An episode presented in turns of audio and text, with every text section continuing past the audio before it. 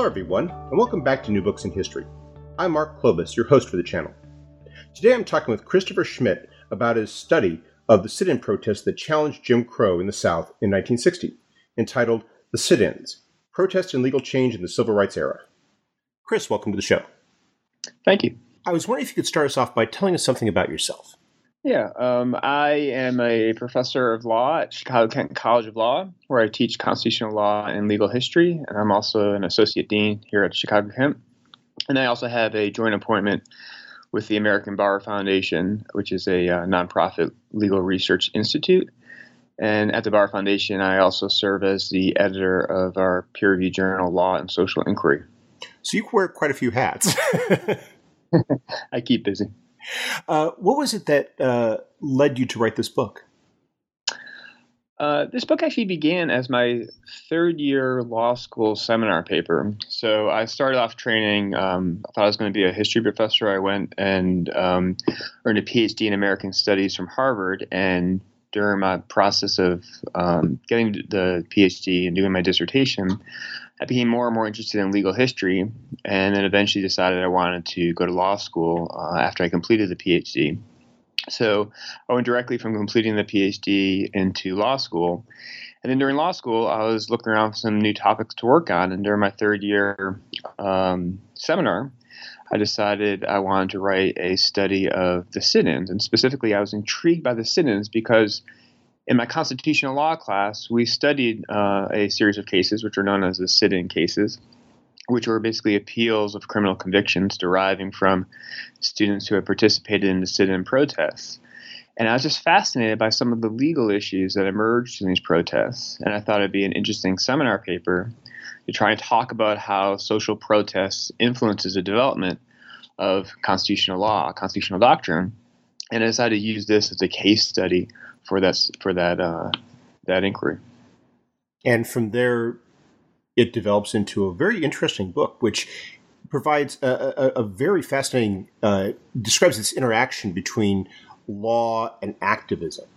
And as you explain at the beginning of the book, it starts with the activism. I was wondering if you could set the scene for us by explaining the genesis of the protests and how they went from being this local action to being a region wide movement that received national attention. Yeah, it's really a fascinating story, and it's one of the iconic uh, stories of the civil rights era. So it began in Greensboro, North Carolina. We have four uh, first year college students at North Carolina Agricultural and Technical College. They're sitting in their dorm rooms talking about the experience of being young black men in the American South. This is late 1959. Eventually, it folds over into early 1960. And they're talking about their experiences and they're trying to think about what they can do. And clearly, they're frustrated with the situation, but there also um, weren't a lot of models out there for exactly what uh, young black college students could do in this situation.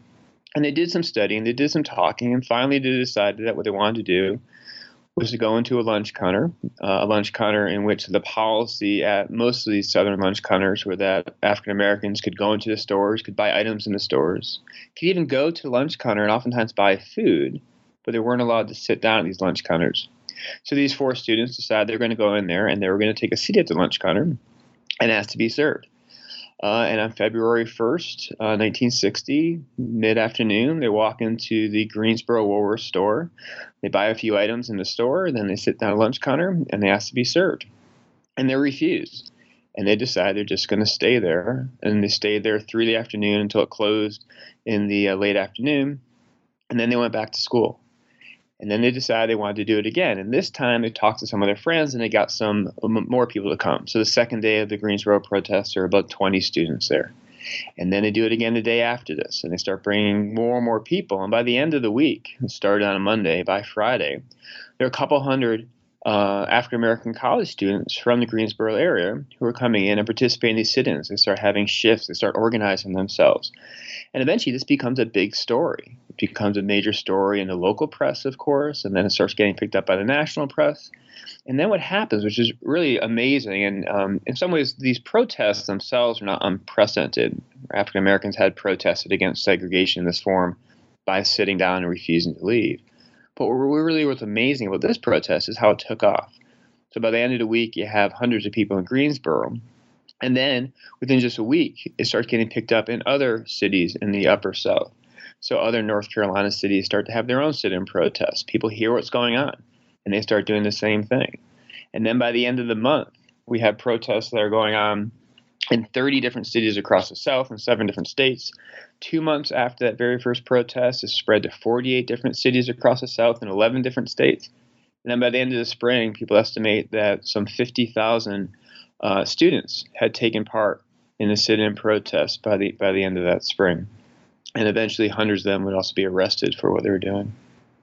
Now, what you've described is an event that is familiar to millions of Americans. The uh, images are iconic. The uh, lunch counter itself today is a uh, part of an ex- exhibit in, in Washington, D.C.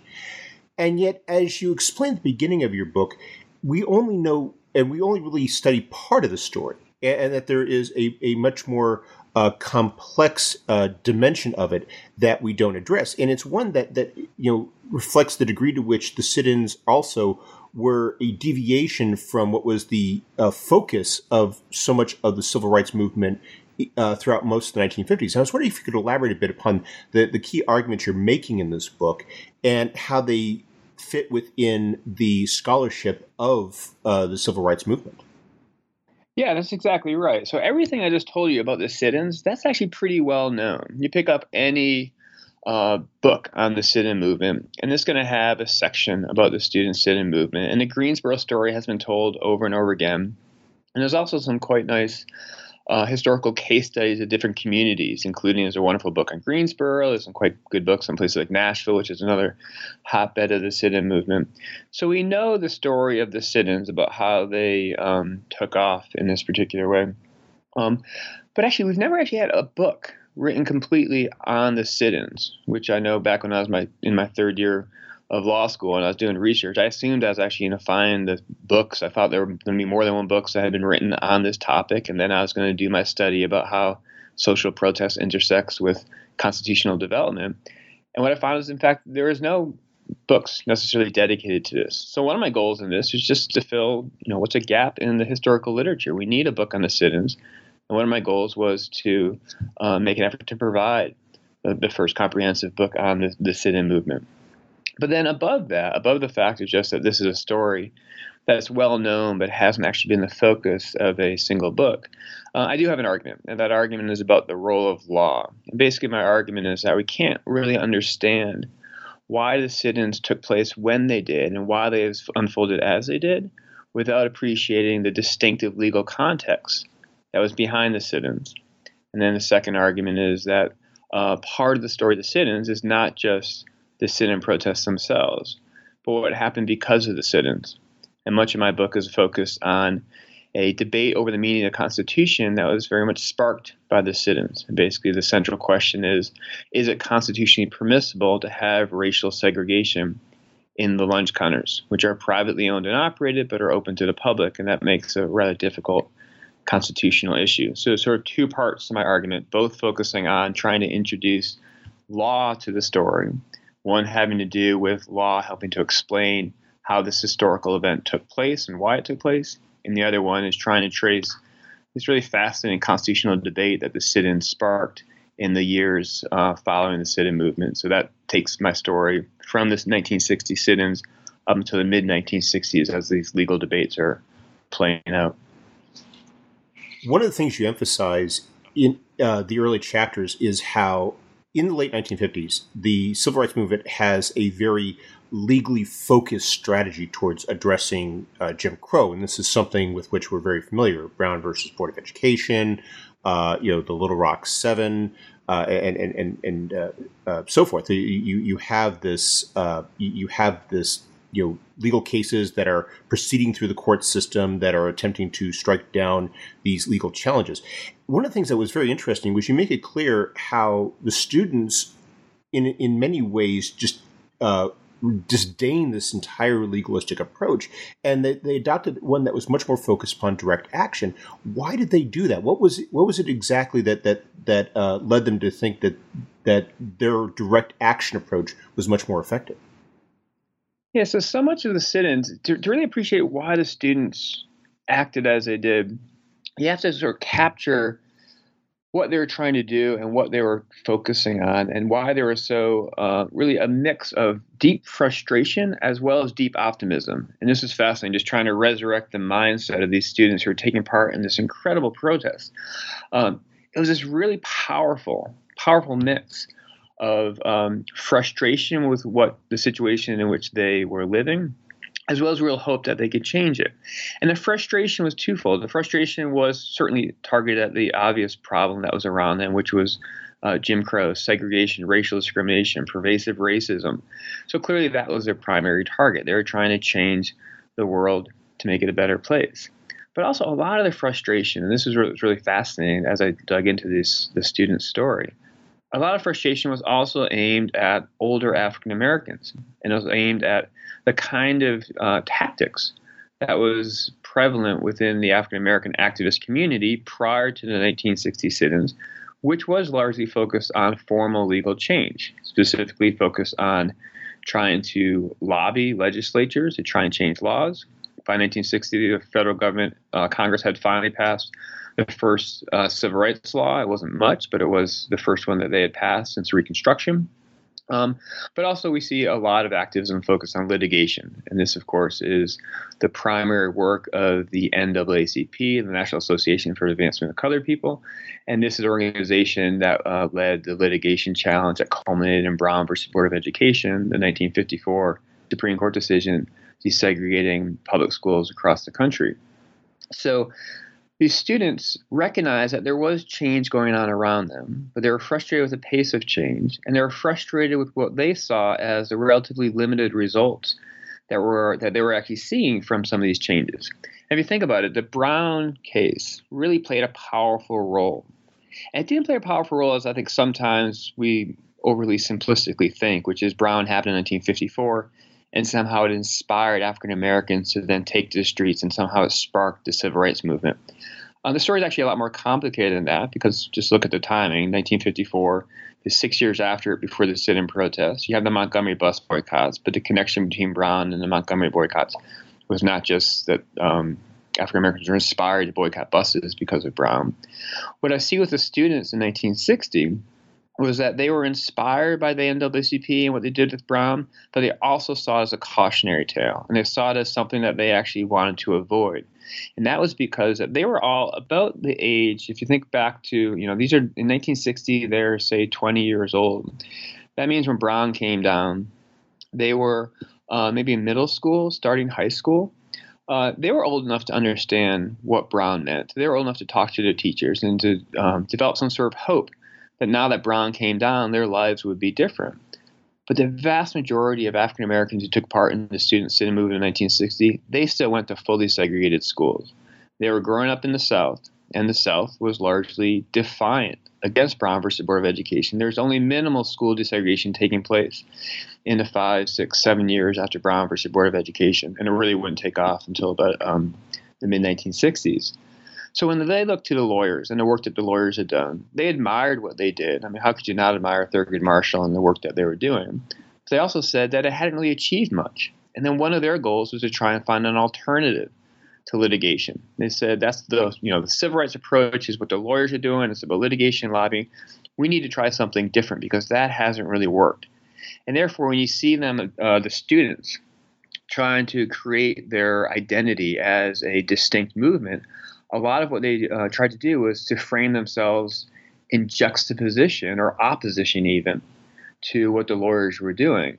So the lawyers and Brown, it did inspire them, but in this sort of really interesting way, in that it both raised their expectations, but then it increased their disappointment, and then it moved them to try and be more be creative in finding alternative ways to try and create social change. There's something as I was reading those uh, sections of your book that I, I, thought was very prescient in terms of anticipating what was going to happen in the 1960s with the uh, baby boom generation, the idea of youth driven change, that, that they really seem to embody that spirit long before you see it cropping up in the counterculture and the Vietnam protests and so forth. I think that's right. I mean, it's actually interesting because if you read a lot of um, commentary among activists in the late 1950s, they're actually incredibly down on the younger generation. They're saying, you know, maybe they're going off to college, they're getting too comfortable, they're getting um, sort of co-opted by consumer culture, and a lot of them is, you know, sort of being nostalgic back for their youth during the 1930s when it seemed like the younger generation was more engaged, more active, and there's a lot of um, lamenting about how the students didn't really seem to be engaged, and then all of a sudden, and it really did come quite quickly you have the student sit-in movement, and then of course you have the '60s following that, in which you have uh, the younger generation leading all sorts of social protest change movements. Um, but it uh, the sit-ins really was in, in, many ways the spark for that. It really awokened a lot of people, and certainly a lot of um, white Northern College students were inspired by the sit-ins. Some of them actually came down to uh, join the sit-ins. There were some white uh, sympathizers who took part in the sit-ins. And then you have actually a big uh, outbreak of um, sympathy boycotts. So if you're going to college, say in New York City, there are Woolworth stores in New York City. Woolworths is a national chain. Now those New York City Woolworths don't segregate, but you could go boycott that New York City Woolworths because you're protesting that the Woolworth Corporation allows their southern stores to choose to segregate. So there are ways in which all sorts of uh, people around the country, particularly um, college age people, could actually um, take part in one way or another in the protest movement. And then, of course, these um, sympathy boycotts and organizations, uh, organization around the student sit-in movement in 1960, they would then inspire uh, subsequent protests. Some of it involved in the civil rights movement, some of it in the free speech movement out in Berkeley, and all sorts of uh, youth-oriented uh, protests that really characterized the coming decade.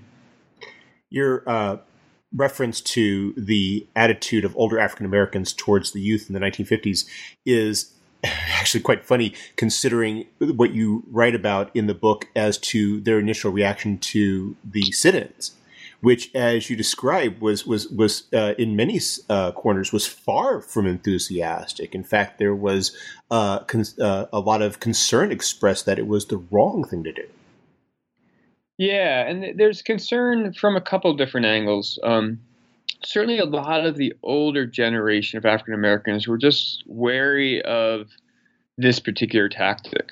Uh, so there are a lot of parents of, of the students who participate in sit-ins who were concerned about the safety of their children, and they're concerned about um, the costs it could have on the larger African American community.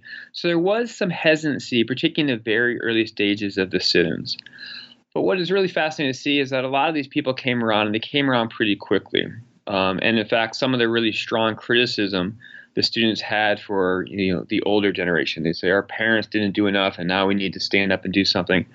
Um, it ended up being quite unfair because ultimately the older generation of African Americans was integral to the success of the sit-ins. Because as these protests took off, and as they were shown to be um, uh, largely peaceful, and there was certainly um, a response by the white segregationists to it, but overwhelmingly the people took part in the sit-ins um, were not subject to physical violence, and most of them were actually not arrested. You do see the older community seeing something in this. And there are again, there are all sorts of ways. This is one of the most important things about the sit-ins. There are so many ways in which people who were not actually sitting on those bar stools could get involved. So the older African American community largely boycotted the stores that were targeted by the sit-ins. So therefore, there's a strong economic cost by segregating businesses. They also started raising money, and the money would become important when the students began to get arrested uh, because it helped pay for their legal expenses and for bail expenses. So ultimately, you actually see the African American community in most of these southern um, uh, cities. They are coming around behind them. So that's part of the story. That's just the people in the local communities. Now you also see some um, initial hesitancy toward their protests by the lawyers right? So by the NAACP, particularly the New York-based uh, national NAACP, and particularly their um, the litigation branch, which is called the Legal uh, Defense Fund (LDF), which is what Thurgood Marshall was running at the time, um, and they're skeptical toward the sit-ins at least when they first happened, and they're skeptical pretty much for two basic reasons, and this connects back up to this critical role that law plays in this history. One reason is just they're skeptical about direct action protests as a form of social change. Most of these people are lawyers, and they believe that law, changing laws, is the most effective way to have lasting change. And they are concerned that some of these protest activities they get a lot of attention, they make a lot of noise, but they don't quite change things in the long term. So Thurgood Marshall actually was, uh, again, particularly early in the protest, was just skeptical about the tactics. But they were also skeptical, at least critical, of the particular target the students chose. So targeting these uh, privately owned, privately operated, but open to the public accommodations like lunch counters um, they were very powerful as uh, a spectacle. They were very powerful as a target for social protests. Again, reporters could be there. The pictures are so powerful, uh, and these are something. Uh, the discrimination in this area was a very. Um, uh, it really resonated with a lot of African Americans who came to support the protest movement. But the lawyers actually had a different view on it, and the lawyers had a different view on it because they knew about the existing doctrine related to the Equal Protection Clause of the 14th Amendment. So, this is a provision of the Constitution with which they won Brown versus Board of Education. This is a provision of the Constitution that would really be the main tool for advancing the cause of racial equality uh, in the civil rights era. Uh, but the problem was is that the 14th Amendment's Equal Protection Clause had what's called a state action limitation. Meaning, if you look at the text of the 14th Amendment, if you look at how the court has applied the 14th Amendment, it generally only applies to state actors, or put in another way, it generally only applies to the government. So, Brown versus Board of Education, this is not a problem because we're talking about public schools, and public schools are run by the government. They're clear state actors. So, of course, the Equal Protection Clause applies to public schools. The only question in Brown was whether segregation violated the 14th Amendment, and that's what the court ultimately concluded in Brown.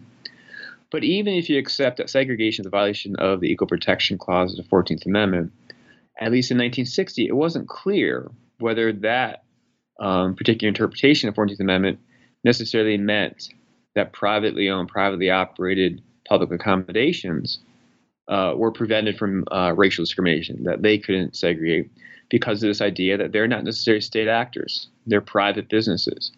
Uh, so Thurgood Marshall and his allies in um, the NAACP as fellow lawyers, they were just skeptical about whether the students had actually found a target of protest with which they could create an effective legal defense to help out the students.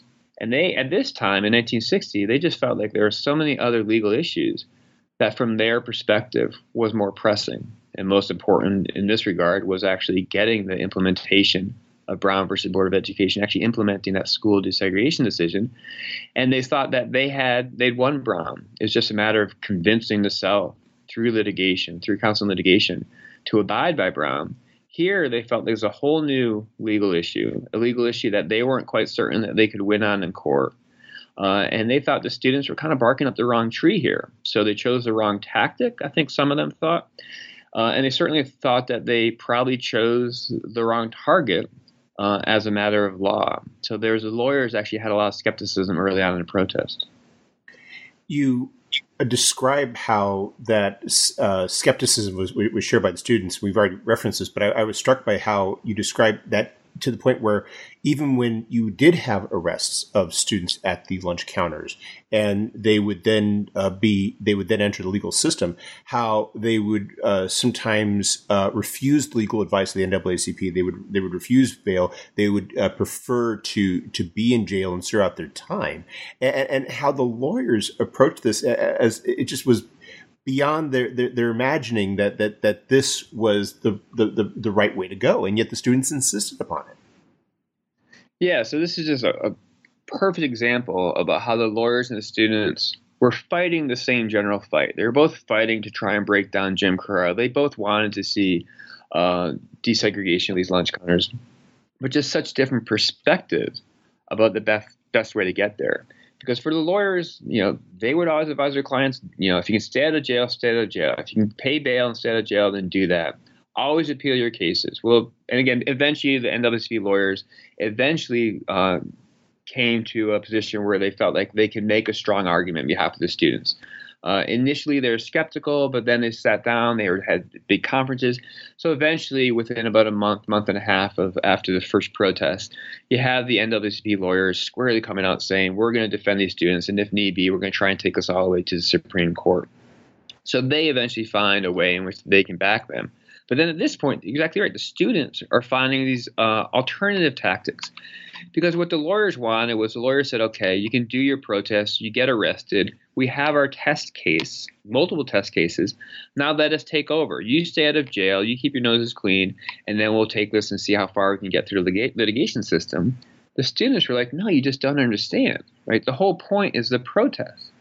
And then they found these opportunities that when they were arrested, and thousands of them were arrested, on charges of disorderly conduct or um, trespassing, because generally there were actually there were no um, Jim Crow laws that applied to these lunch counters. At least the, the, southern states were no longer trying to enforce them after Brown versus Board of Education basically held them unconstitutional. Um, but then they decided that once they got arrested, they didn't just want to then hand off the issue to the lawyers because that defeated the whole purpose of a student-led movement of an alternative to litigation they were trying to find ways in which they could amplify their protests. And one of the most powerful ways they could amplify their protests was to refuse to pay jail, to go, uh, uh, to pay bail, and to go to jail, or um, to serve uh, a jail sentence after conviction, because this was a really powerful platform to help amplify the injustice of what was going on. And Martin Luther King Jr., who at this point was um, playing a role of a sort of informal advisor for some of the students, was encouraging them to do this because this is part of his philosophy of how nonviolent protests can uh, bring this issue to a head within the community. Um, so yeah, they and the lawyers kept saying no, like you, you know, let us take over here. This is our job is to sort of take these appeals through. At one point, Thurgood Marshall was giving a speech to some of the students, and he said, you know, you've done your job, now let us our, let us do ours and um, John Lewis, who would then, you know, one of the, uh, the leading sit-in protesters from the Nashville community, who would then go on to become a long-time member of Congress. In his memoirs, he had this wonderful line where saying, this, you know, the students looked at each other and said, you know, he just didn't quite get it. I mean, Thurgood Marshall didn't quite understand what they were trying to do. Um, now, it is worth noting that this is a divergence uh, in terms of their perspectives on the protests. I do ultimately conclude that the lawyers and the students were able to come together in um, a kind of workable relationship. It wasn't they didn't always see eye to eye, but eventually they could both both do their thing. Meaning that the NAACP lawyers they got plenty of material with which to take their appeals, and they did eventually get these cases to the Supreme Court, and that's part of the later part of the book. Um, but the students can then keep doing their protests, and if they chose to, they could go to jail. Um, and so you had sort of a two-track protest movement in which two different groups with two different visions of the best pathway to social change could each do their own thing um, without necessarily stepping each other's toes. One of the, uh, you just referenced something that, that is a very uh, interesting point in your book, which is that by 1960, Southern authorities are no longer actively enforcing Jim Crow laws because there's an awareness that even though the laws are on the books, they're no longer really enforceable. And, and what that highlights is the degree to which so much of Jim Crow in 1960 exists because of inertia. And I thought that was best spelled out in your chapter where you're describing the opposition to the sit-ins. You detail the uh, the uh, spectrum of actors involved uh, in ter- from the business owners to police, local officials, uh, right up to uh, the state level, and and and, and the white supremacist counter protesters, and and for so many of them, and, and this is I, I thought was was was hilarious. Everyone was just passively hoping hoping that someone else would take care of it that, that someone else would step in and enforce this law. You, you had uh, legal, you had uh, you know law enforcement was hamstrung by the need to have something on which to act. You had business officials who or businessmen who just wanted the whole thing to go away. You had local officials who didn't want to uh, have their communities highlighted in this fashion. There is this constant. There's this constant uh, uh, a, a, willingness to to sort of take this head on by, by so many of these people who are basically the ones against whom the students are protesting.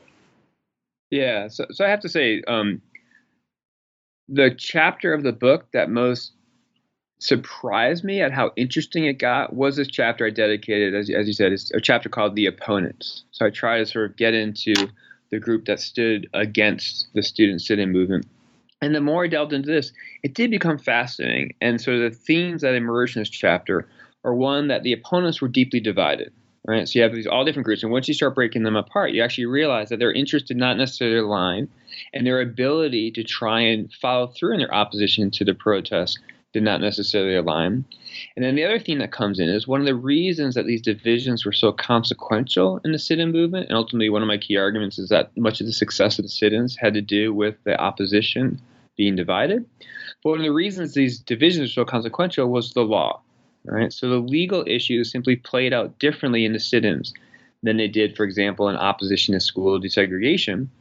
Um, and that had consequences for how uh, the opponents were pulled apart or how they could try and mobilize against uh, what the the protesters are doing. And a lot of this comes down to the, what topic I was talking about before, which is the limits of the 14th Amendment and the state action doctrine. So what you have after Brown versus Board of Education, basically, southern states are no longer able to directly enforce segregation laws. So actually, um, although there are some laws that are still on the books, basically by 1960, uh, southern states are not trying to enforce laws that say African Americans and whites cannot sit together. So therefore, the burden of maintaining Jim Crow segregation was largely moved, at least from direct uh, policing of segregation through segregation laws, it was then shifted on the shoulders of private citizens, at least in the realm of the lunch counter sit-ins. So the people who ultimately had the decision about whether to segregate or not segregate by 1960 in the arena of public accommodations were the people who ran the public accommodations.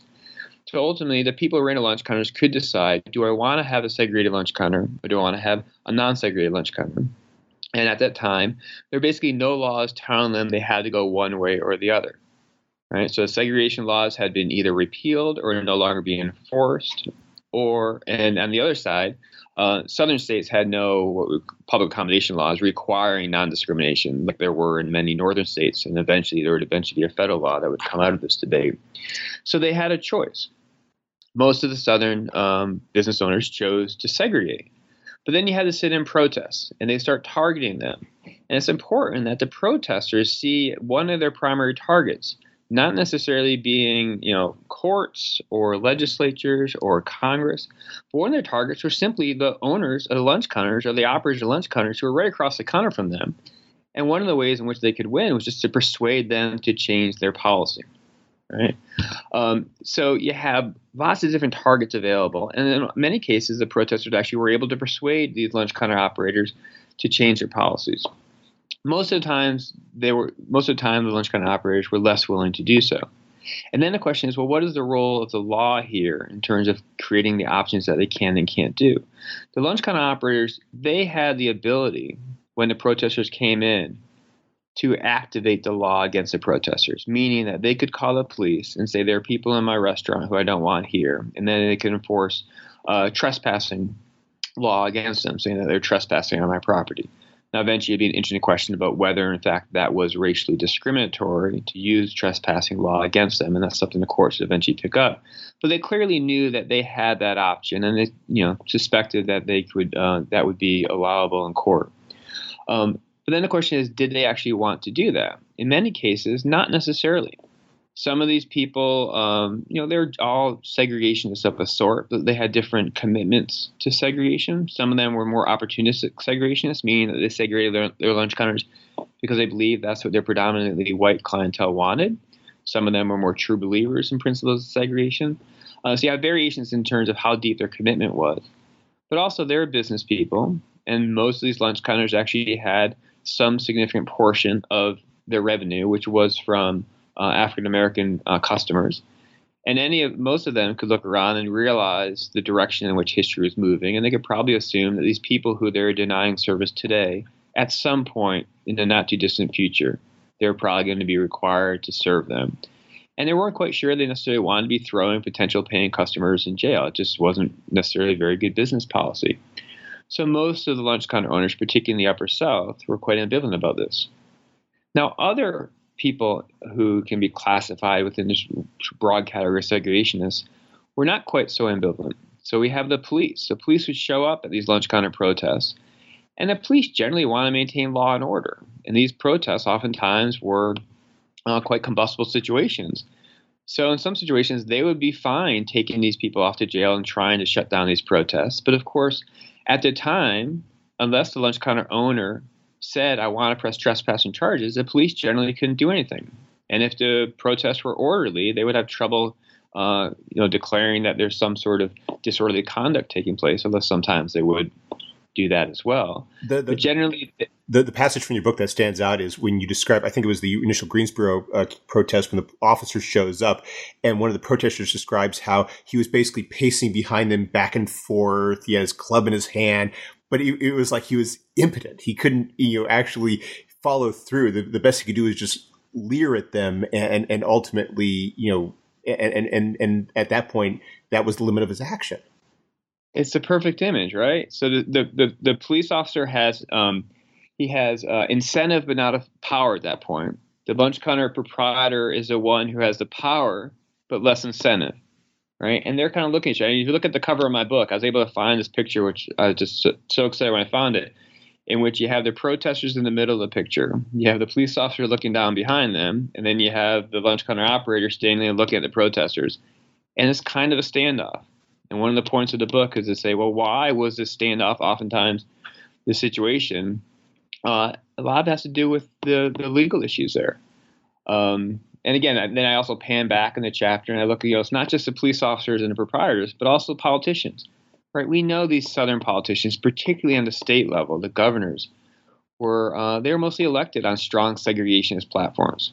Now, when it came to denouncing Brown for Board of Education, school desegregation, what they could do, these state level segregationist politicians, they would consolidate authority and they were able to create a movement of massive resistance against school desegregation because they were able to consolidate authority around into by the state level and then make a strong stand in which they had incentives and power to make a stand against school desegregation against Brown versus Board of Education.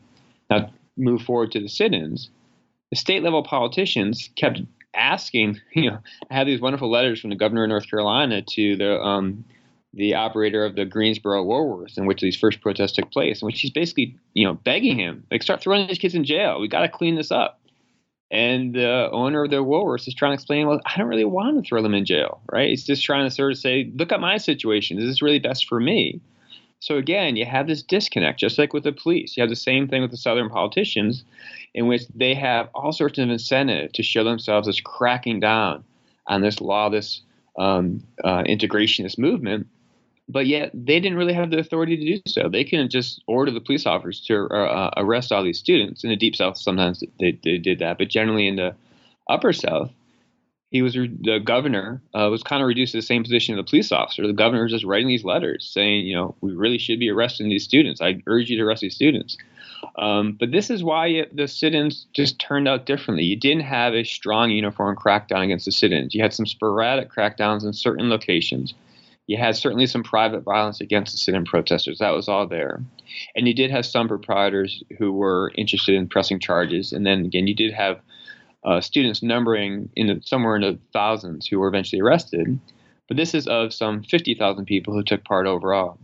So the protests, again, this is one of the powerful things about the protests. The vast majority of the protests continued on. They were not shut down by Southern law enforcement. But enough of them were thrown in jail, and enough of the cases did get into court that you were given something for the lawyers to work with. And you're also given this very powerful platform when students are get thrown in jail, it did um, uh, extend their message in these really powerful ways. But this is a fascinating part of the sit-ins, which really hadn't been written up in the historiography on the sit-ins, because uh, this is really some rather intricate legal doctrine that's lurking in the background that helps explain why the sit-ins turned out as they did. Again, we could tell much of the story of the sit-ins without focusing on these legal issues, but once you start bringing the legal issues, from the background to the foreground, it really helps give us a lot more explanation about why the uh, the protest turned out as it did. Let's turn to those legal issues because you uh, uh, move from talking about the protests and the response to them to how the courts, in particular the Supreme Court, dealt with them. How was it that ultimately the Supreme Court came to hear these cases? What sort of cases were they hearing? And what were the uh, positions of the justices on these various issues? Yeah, so I dedicate a whole chapter to uh, the Supreme Court, chapter called "The Justices," where I try and capture their perspective on the sit-in. And what I what I basically conclude is that the sit-in cases, and there's a series of cases that um, come out of the sit-in protest. Beginning in 1961, the Supreme Court hears some of the uh, the first cases involving the sit-ins, and every term at the Supreme Court between 1961 and 1964, they hear more rounds of these sit-in cases, um, and they actually have a lot of trouble dealing with them. And what I uh, concluded is sit-ins. Uh, I call them one of the great aberrations of the Warren Court. So we think of the Warren Court, the court under Chief Justice Earl Warren, which really sort of announced its presence with the Brown v. Board of Education decision back in 1954. Uh, the Warren Court is recalled by history largely correctly as being a court which uh, went out of its way to align itself with the cause of the civil rights movement, oftentimes creating new legal doctrine in ways to try, try to support uh, the cause of racial justice during this period. But in the sit-in cases, they didn't quite do this. And in the sit-in cases, the Supreme Court never, even though they had these cases term after term, never squarely said that it's a violation of the Constitution to have racial segregation in these lunch counters. Never squarely said that Southern states couldn't use the police to enforce a racially neutral race uh, uh, trespassing statute against sit-in protesters. Meaning, if you look at a trespassing statute, it doesn't say anything about uh, race. It just is a trespassing statute that can be used uh, in an ostensibly racial neutral manner. And the court never said that these people couldn't get thrown in jail if the lunch counter owners believed that they uh, didn't want to serve them, even if it was because of their race. They weren't ever able to sort of come to that position, which the NAACP lawyers were urging them to do from uh, 1960 onwards. So it's an aberration. So what I try and do this chapter is try and figure out, well, why did the Warren Court break pattern in this particular line of cases? right? They made new law for Brown versus Board of Education. They made new law in the First Amendment with a lot of the civil rights issues and some other equal protection issues. They made new law, but in these cases, they didn't. Um, and the reasons I, I eventually uh, conclude that held the court back, some of it has to do with that doctrine I was talking about before. The state action doctrine is a difficult area of law. And a lot of justices have some concerns that even if they were willing to extend or modify the way the state action limitation works, such that maybe the Equal Protection Clause could capture the kind of activity that's taking place in sit-in protests, they're concerned about well, what is the principle that would uh, differentiate that from other areas where maybe it shouldn't extend that far. So they just had these are just typical lawyer judge kind of concerns about the scope of uh, legal change and how legal doctrine operates. Some of it had to do with institutional concerns. So the justices were quite concerned about the fact that they weren't quite sure that courts were the best institutions to draw some of the lines that would need to be drawn between what is constitutional, what is unconstitutional forms of um, uh, racial discrimination in this particular area. So much of it was self consciousness about wouldn't it just be better if legislatures dealt with this? Then a whole other uh, component of, I think, their resistance to really embracing the student's claim, at least as a uh, matter for the judges, had a lot to do with some of the judges, justices in the Supreme Court, were simply uh, wary of direct action protests as an alternative to litigation.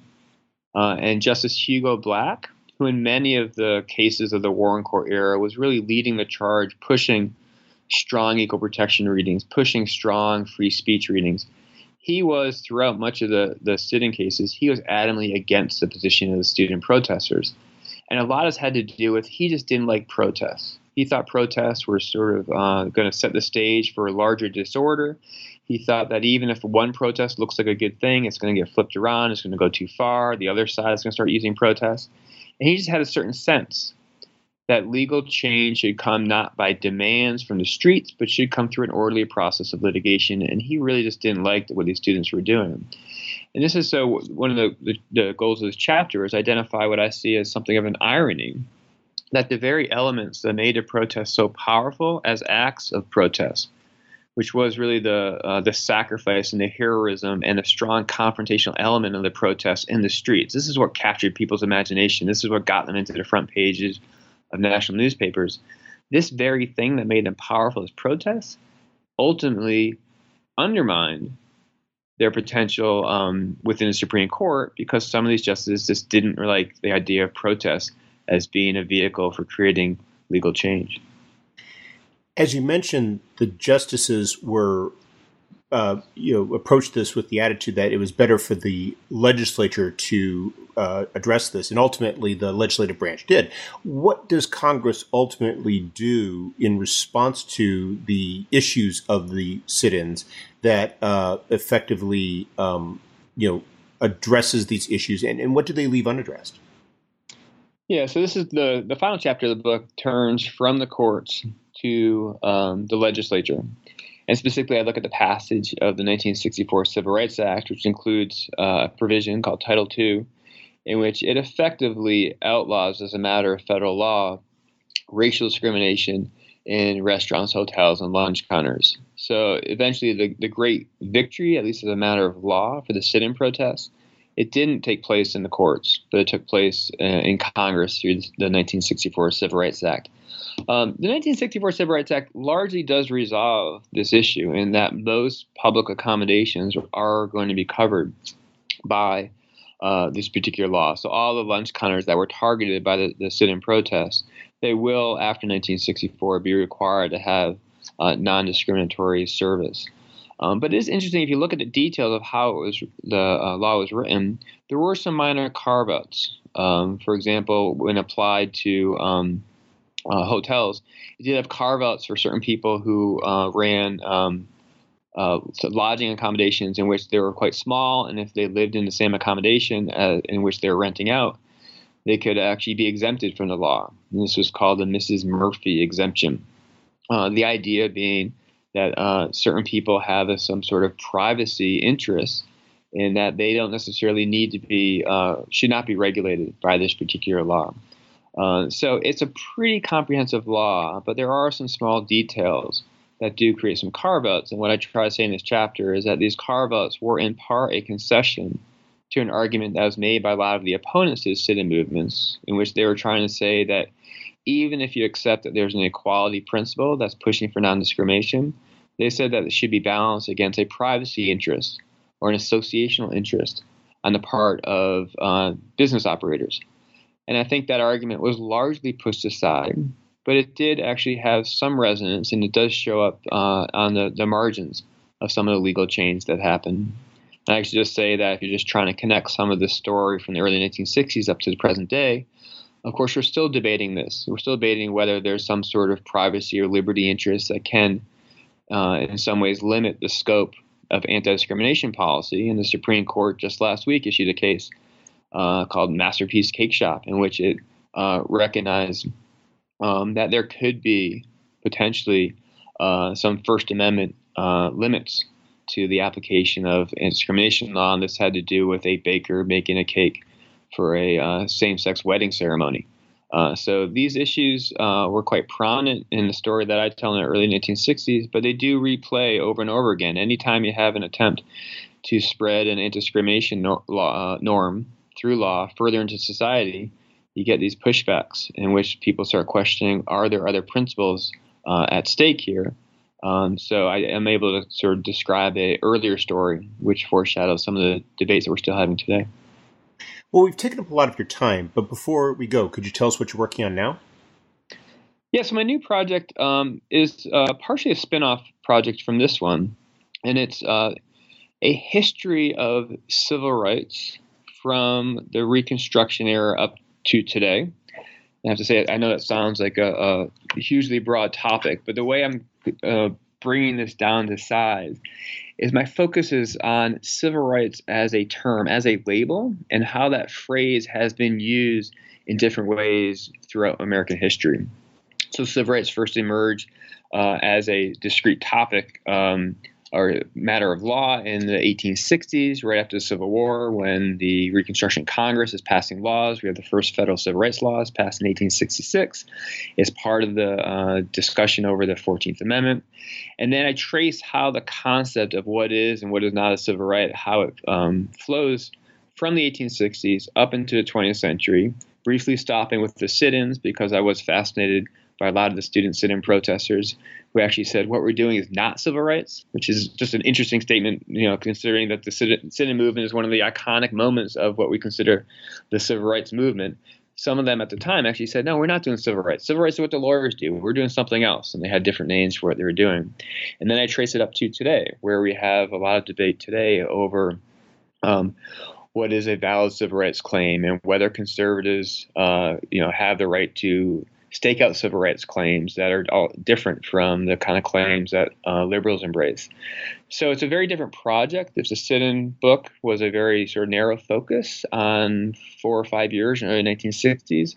The second project is um, uh, taking s- several steps back and trying to see how a particular concept unfolds over time and in all different uh, number of different circumstances. Well, it sounds like a very interesting project. We'll see. well, Chris, uh, thank you very much for taking some of your uh, time to speak with us today. I hope you have a wonderful day. Thank you so much. It's been a pleasure.